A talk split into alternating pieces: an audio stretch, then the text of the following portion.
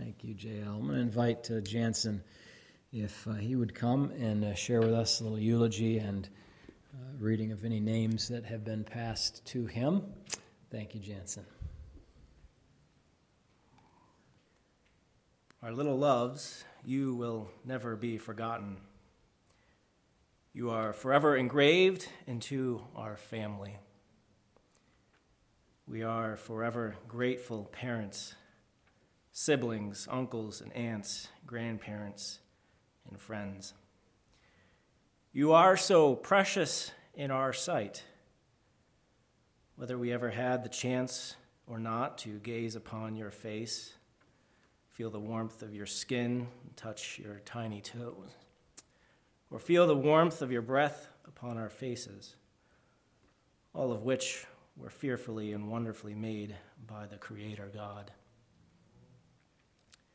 Though our words to describe you are inadequate, the Bible gives us a beautiful, beautiful description of your being. You are tenderly knit and woven together with the gentle yet powerful hands of the Creator God and made in the image of God. You taught us to be grateful for each day of our lives.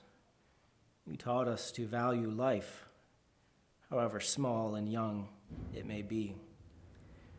Perhaps you are being used today to teach some soul here to find life eternally through Jesus Christ, your Lord. Your time with us was too short. But the bond of love that formed between us as you grew inside the womb causes us to feel as if you've been a part of our families for a lifetime.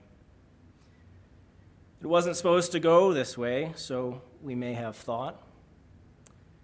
If we could go back and change something, we would. We had hoped to watch you grow up and spend the rest of our lifetime with you. The corruption that sin has brought upon the world including the pangs of death, can be painful at times and sure does sting the heart. Yet we would not wish that your innocence of never experiencing the temptations of sin, the hatred of the world, the hardships of life, be replaced by another day on this earth. Jesus loves them, this I know, for in the Bible it tells us so how we may have wished and prayed that one day we could have had the privilege of introducing our little ones to our Savior, Jesus Christ, and shared with them of his personal death and sacrifice for the forgiveness of sins. But now we realize that you, our precious little ones, will someday be the one introducing us to the Savior for all of us who have believed in his name. While we on earth may know the Savior by faith, you, our dear ones, know him by sight. How we now should long for that day with joy and anticipation by believing in him.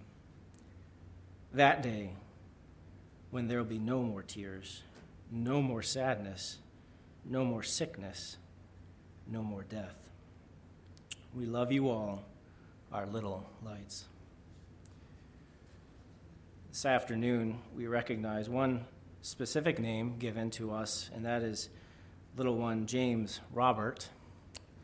But I presume there are names in our heads, little ones that have gone before us, whether given a name or not, are engraved on our hearts, and we take a moment even now to remember them. ask Pastor Matt to now come and lead us in prayer.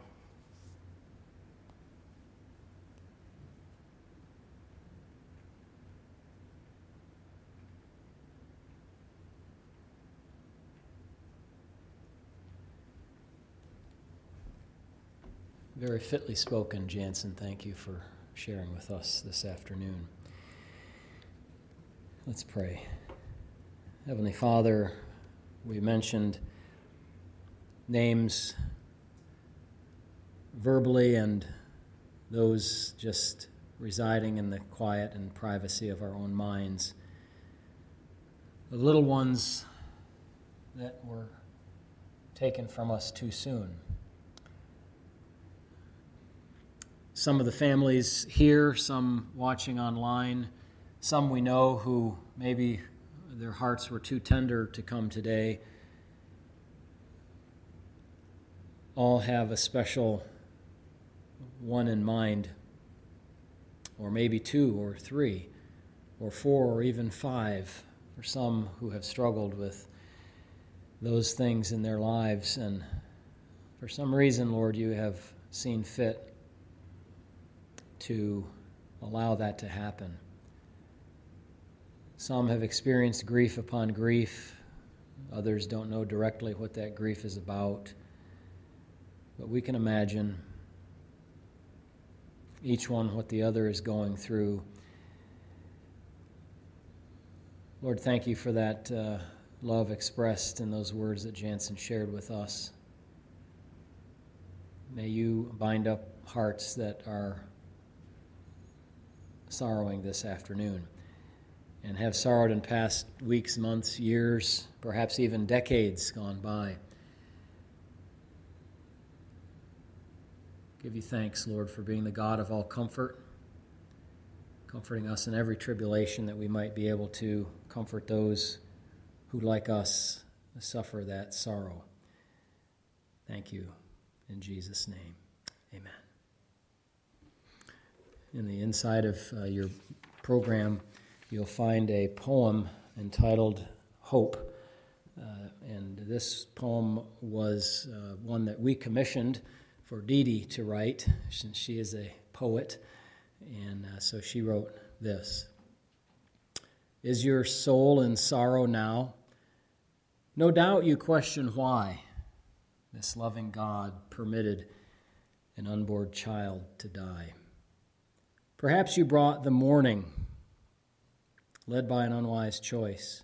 Still know God offers pardon if you will hear his voice. In every teardrop moment, our God of hope is there.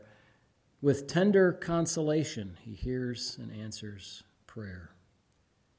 Jesus, as your Savior, means a promised peace of heart. The babies wait in heaven where you shall never part, together forever with the Lord. And Dee Dee's trademark, a little heart at the end. I'd like to share with you a message uh, from Scripture this afternoon, but a little bit different, perhaps. Um, for some years, I have had the feeling that we should take some time to remember the little babies who have left this life too early, as we say.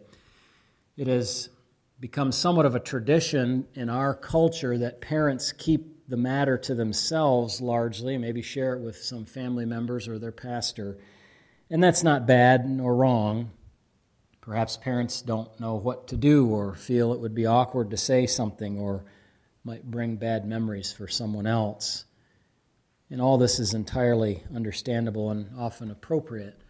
Although my feeling at the same time has been that it does our souls good to come apart for a little while to seek comfort. Comfort from heaven when we face tragedy.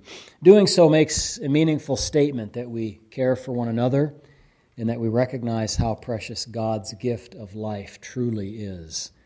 Your little child, your little child lost too soon, is worthy of every remembrance that we may offer for him.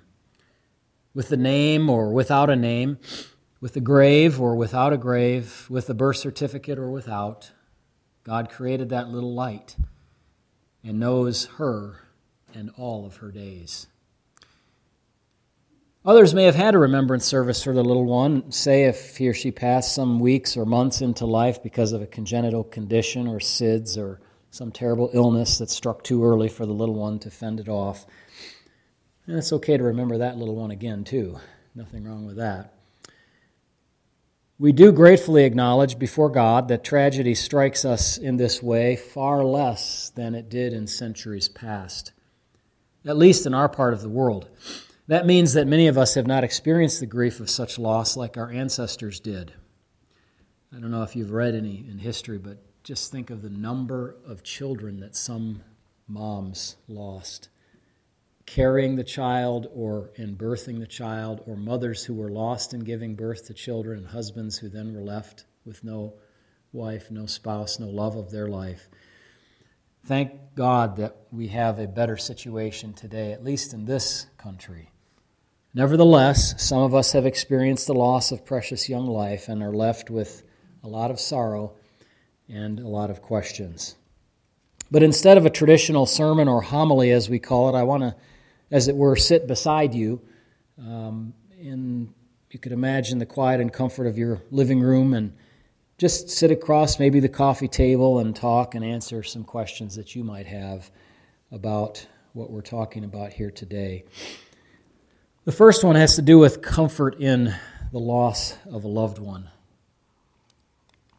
How do you find comfort in grief? First of all, I want you to be sure to know this grief is completely okay, it's completely normal. When it kind of grows outside the bounds of normalcy, though, is when it swallows you up and makes you feel that you cannot go forward, or you isolate yourself, or you become angry at God. And that's when grief and sorrow needs to be dealt with a little more firmly and with a little bit more Bible, we might say. If we trust in God, He can give us comfort directly through His Word. For example, in Psalm 18:2, it says, "The Lord is my rock and my fortress and my deliverer, my God, my strength, in whom I will trust, my shield and the horn of my salvation, my stronghold." Verse 30 of that same psalm says this As for God, his way is perfect. The word of the Lord is proven. He is a shield to all who trust in him.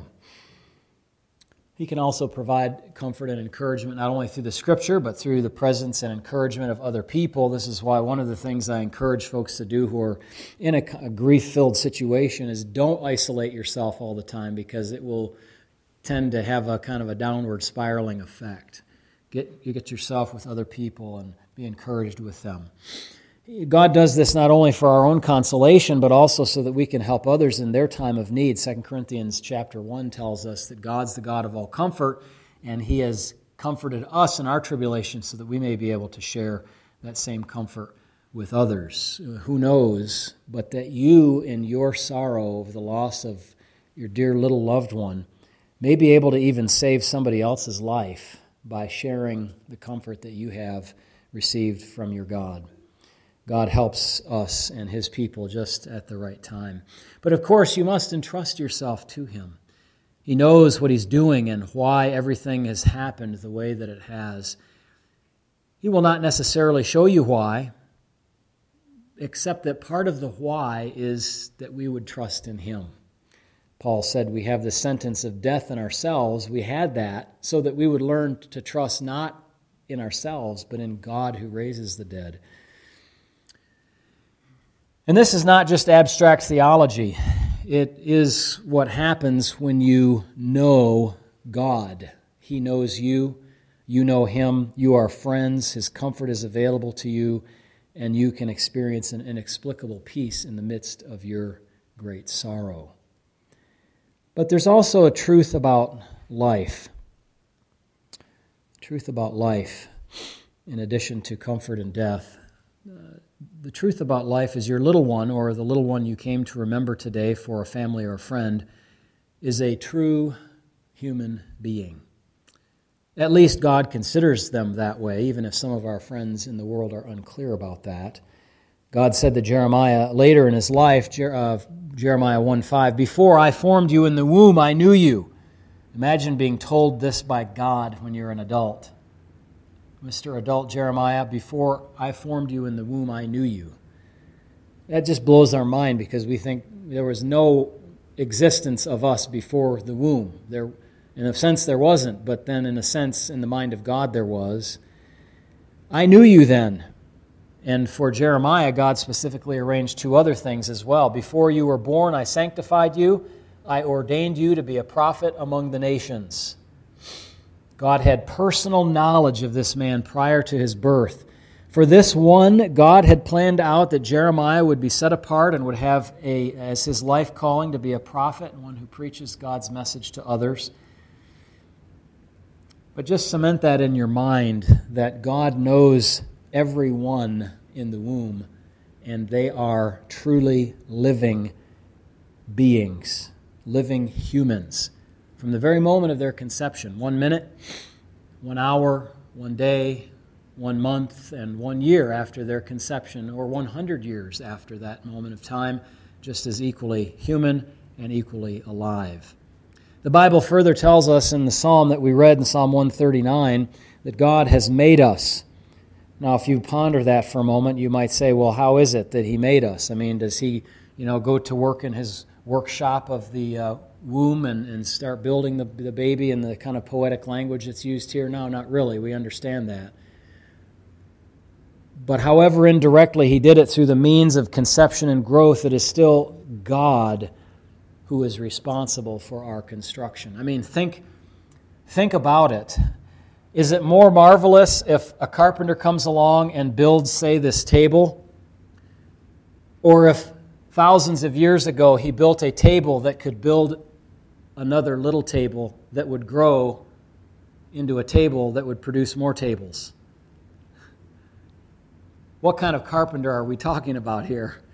What kind of a machine, what kind of a marvelous creation has God made that can reproduce itself into the next generation with shared biology between a mother and a father, sharing not only their biology but their love together?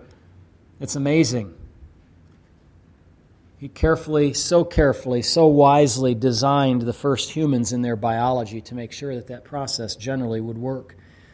For you formed my inward parts, you covered me in my mother's womb. I will praise you, for I am fearfully and wonderfully made. My frame was not hidden from you when I was made in secret and skillfully wrought in the lowest parts of the earth. Your eyes saw my substance being yet unformed, and in your book they were all written, the days fashioned for me. Whether it was one day or a thousand, God knew them when as yet there were none of them. So, why then does the process not work every time? Because of the intrusion of sin and death into humanity. Because of that, people generally have departed from God and from His sustaining power. This leads to a degradation that affects our offspring, as relatively innocent as they are. They still are part of our broken race. Somebody illustrated it this way: how what happens when you uh, pull a, a plant or a tree out of the ground from whence it came? It dies. What happens when you pull a person like Adam and Eve out of the fellowship of the God in, in whose image they were made? What happens to them then? Well, they die just like the tree has become un, unconnected from its source of nourishment in the earth. And so it is for us in the human race. And so, from time to time, something happens because of that disconnection from our life source that even the little ones suffer the fate of passing too early. But Jesus loves the little children. They provide a perfect picture of humble dependence upon God. Think about Luke 18, verse 16, when the Lord said, let the little children come to me, for of such is the kingdom of heaven. They are such a perfect picture of humble dependence until they turn two. No, I'm just kidding. you know, the sin nature begins to foment and all of that sort of thing. They even so, even when they're five or six or eight or ten, when they have a problem, to whom do they run? In humble dependence. Who do they know will fix every problem that they have. Their father or their mother will fix all of their problems. And so that's why Jesus said, Suffer them to come to me, for of such is the kingdom of heaven. A total dependence, weakness. And that's what we need in our relationship with God to be humble and dependent upon Him. When God wrote the laws of government, he provided babies inside their mothers with the same protections that he provided for adults. And just a chapter after the Ten Commandments, the Lord said if a woman with child uh, gets involved in a skirmish with a couple of other fellows, kind of gets in the mix, and she is harmed, so the baby comes out, then uh, if the baby lives, fine, maybe a punishment, but uh, or a, a, a monetary penalty. But if the baby dies, then it will be life for life, stripe for stripe, burn for burn, eye for eye, tooth for tooth, because that little one has every value that a full size adult has. This tells us just how seriously God takes human life and how precious it is to Him. Well, your love is well placed if you have a little one that left this life. Even if you did not meet that one yet, God loves that child too. And a whole lot more than you do and I do. So, what about after an infant dies? What then? Many people over the centuries, over the millennia, in fact, have been troubled by this thought and have asked the question what about original sin and, and how do we think about what, what goes on here? I begin by reminding us of the foundational truth that every human being from the very moment of conception is part of our broken race. What God teaches about this is very plain. All have sinned and failed to measure up to God's holy expectations for our thoughts and our conduct. The consequences of our conduct is a very steep penalty. The wages of sin is death. Only God's gracious grant of forgiveness overcomes this penalty. God has wisely chosen to grant his forgiveness to those who have a contrite spirit and trust in him through Jesus. This is because Jesus took the punishment for the crimes that we did. He took the death that our crimes deserved. Most of us, all of us uh, here perhaps, uh, or most of us, have the capacity to trust in Jesus this way and receive the free gift of eternal life. This is such an easy requirement that God has made no other provision. No other provision. There's only one way to eternal life, and that way is easy. It's easy to receive, it's easy to understand in a way. Uh, despite you know what we talked about this morning, the truth is simple. It's the acceptance of that truth that doesn't come so easily. God knows that people who refuse that requirement are not truly contrite about their fallen state, and so that's really the kind of the watershed, if you will, the, the knife's edge or the fence upon which we are uh, speaking here. But little babies don't have that capacity. This leaves us in a conundrum. Then what about their original sin? Must they be baptized to wash sin away? Well, the answer to that question is an absolute no. Resolute no. The washing of water does not cleanse anyone from sin. The, the ritual, no matter how you try to construe it, cannot accomplish what the death of Christ accomplished for sinners. Let me put it, may I put it this way? The washing of water cannot accomplish what the washing of blood only can do. Only His work, not any other work, can do the job that is necessary. Now, can such then go to heaven if they die in infancy, these little ones? I believe the answer is yes, based on three truths we gather from the Scriptures. First of all, children, and this is debated, I'm, I'm well aware. But first of all, children are relatively innocent. They are not completely innocent, but relatively so because they have not had works either good or bad for which they can be accountable. Oh, yes, they are part of our broken race and are imputed the sin of Adam. I understand that. And they have a sin nature because they came from the union of two sinners before them. But they are relatively innocent. Secondly, God is extremely compassionate.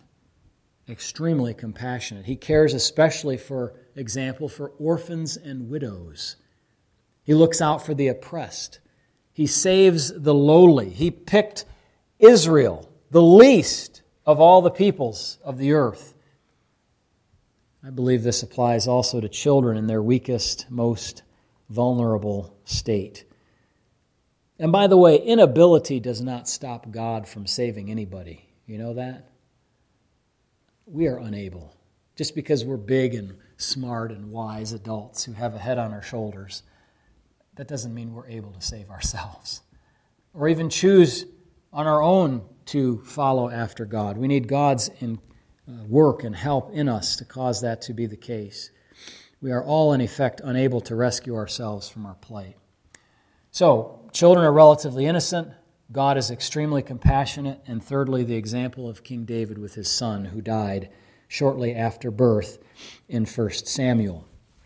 David says that in that location in 1 Samuel that he will not be able to bring his son back to him, but he will go to his son. I believe that this refers to the time when David dies, that he will see that son again. If the son were not in heaven, if the son were in hell, let's say plainly, and David is bound for paradise as a believer in God, then he would not see that son again. So, since he has that and expresses that trust, and we believe it's true and accurate, inspired by, by the Spirit of God, if he's going to see his son, his son must be there in paradise. By implication, it is clear to me that he would see his son there in what we call today heaven. And this is where our hope lies. There are many, many infants who die in infancy. Over the course of world history, it's been, well, I don't know, billions perhaps? Sometimes parents don't even know that they have conceived a child before the child is not implanted in the womb and begins to grow. These children have eternal spirits just like you and I do. Uh, I mean, the spirit doesn't just pop into the child when they take their first breath. You know, perish that thought, please. that very clever ruse of the devil these days to talk about life beginning when the first breath begins. Uh, so I guess life ends when the when the last breath is taken, even if the person is on the vent machine and they're going to come off the vent machine in a couple days. No, it's a, it's an untenable position. Uh, just because the little one is connected to a um, oh you know, a lifeline that supplies all of its oxygen, all of its nutrients, all of the things that it needs to live, and it doesn't have to breathe you know, we're, we're actually kind of hampered because we have to breathe to live. Little babies don't have to, do they? Well, it's reasonable, though admittedly not universally believed, that God saves infants who die in infancy before they are consciously able to choose for or against God. In their relative innocence and God's extreme compassion, and with the example of David and his boy in 1 Samuel. This is what I have believed based on the Bible ever since I looked into the question. But lest anyone criticize this view by saying that the loss of infant life is the best way to populate heaven, I'd first say uh, check your arrogance, please, and have a little more compassion on those who have lost little ones. But I would strongly disagree in another way. It, it, it is a way in this sin cursed earth that infants go to heaven.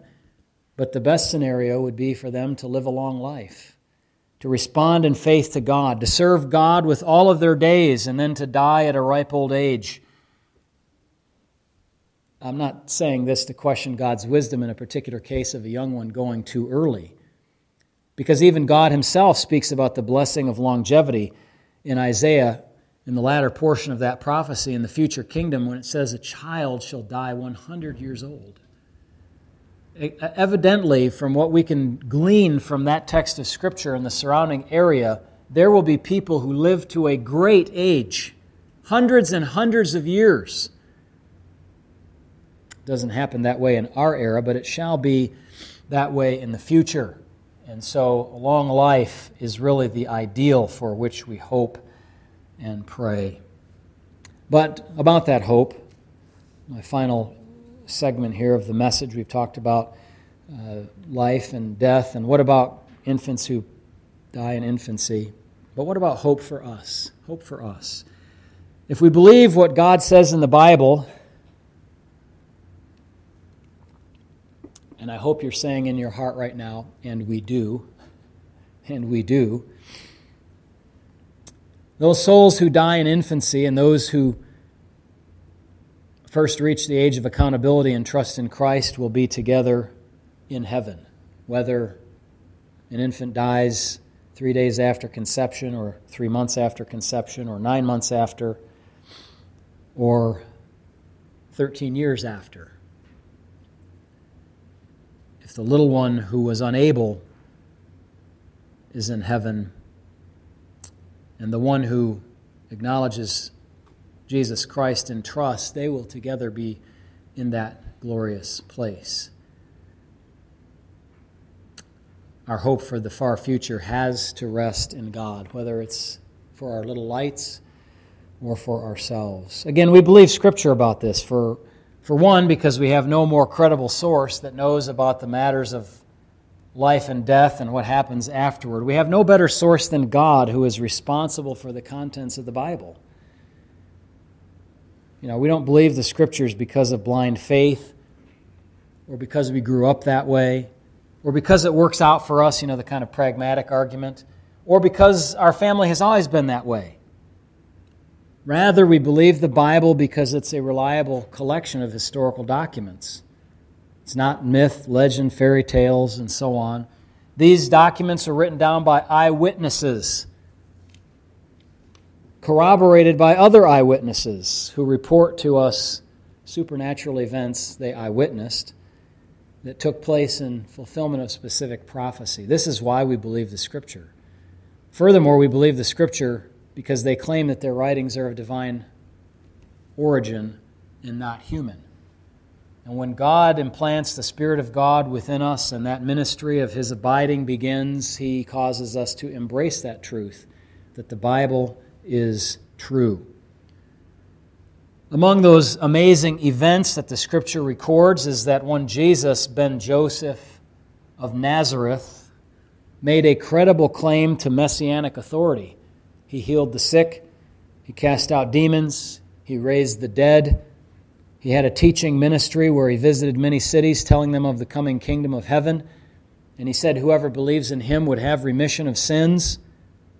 That remission was created for us, for his people, when he was killed on the cross and then three days later raised from the dead.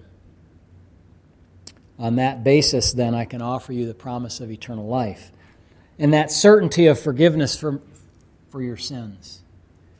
I took God up on that offer many years ago myself, and I am beyond glad that I have assurance, confidence, peace, a cleansed conscience. I'm bound for heaven, not because of me, but because of what Jesus did. Thus, I have confidence that I shall see with my own eyes the little lights that have preceded us to that glorious place, and you can too. Imagine meeting them all. Imagine meeting the one. The one that you're thinking of right now. Your special little light. Let us pray. Our Heavenly Father, how we thank you for the hope that you have given us in Christ, for the scriptures that bear upon this particular subject, as difficult as it is. Oh, our God in heaven, thank you for the truth about death and life and what happens to infants after they pass, best I can tell, and about our hope that is laid up for us in heaven that hope that is in Jesus Christ, our Lord and Savior. We thank you in Jesus' name. Amen. I'm going to invite uh, Naomi if she will come. And I think Jael is going to assist her as well with a special music for us, and I trust this will be a blessing to your soul.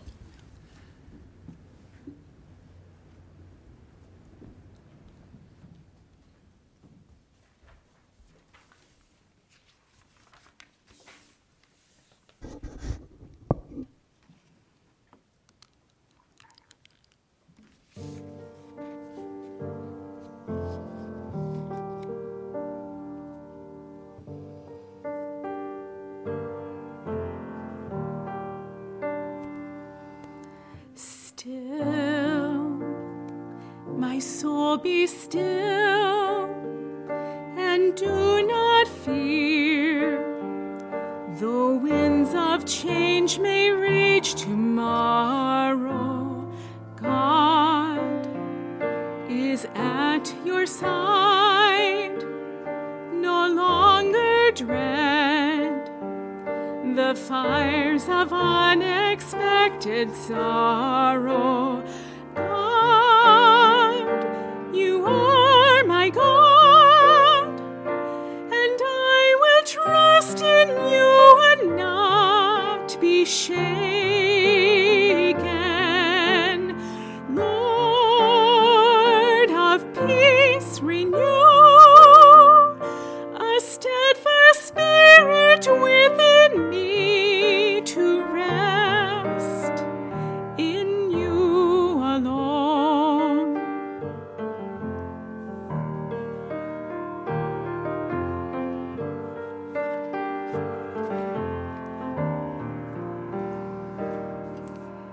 Still, my soul be still.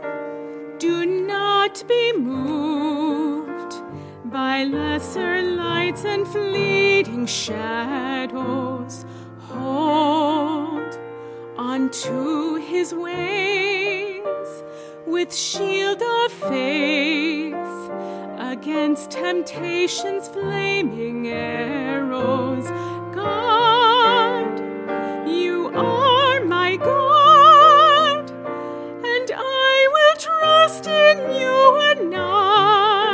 shaken. Lord of peace, renew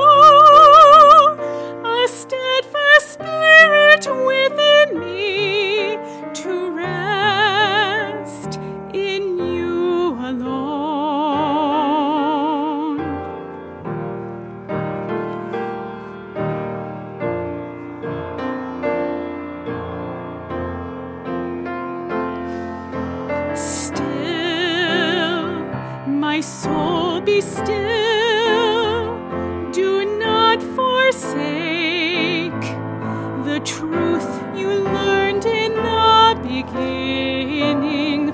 Wait upon the Lord, and hope will rise as stars appear when day is dimming.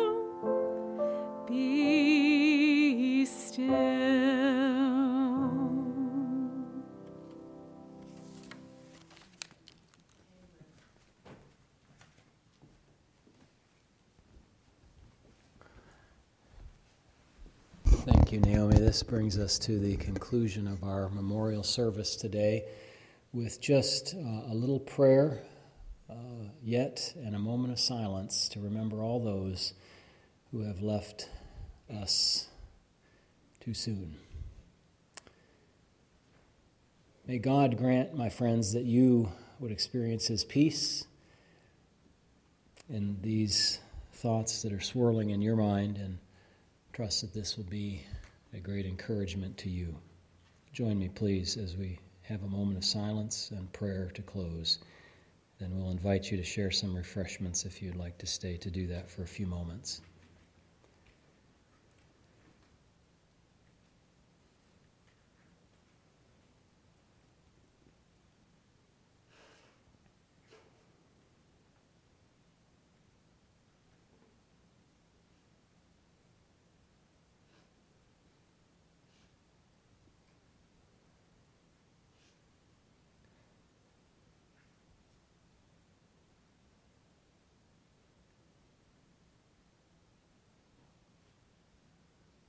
The somberness, O God, of this service marks our understanding that every precious life of the ones and tens and hundreds and thousands and millions and even billions of special people created in the image of God, that these ones are critically important, that they are ones upon whom you have specially put your smile.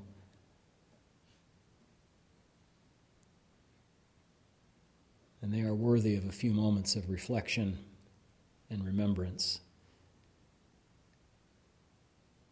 God, as I mentioned just a moment ago, may you give peace to your people. And Lord, perhaps this is an opportunity for someone to say, I, I'm not 100% sure that I'm on my way to that place called paradise in which my little one has been safely put on deposit for that great future day of reunion with God's people. Should that be the case, Lord, help them to recognize trusting in Jesus Christ alone is all that is needed. Living, walking, loving Him.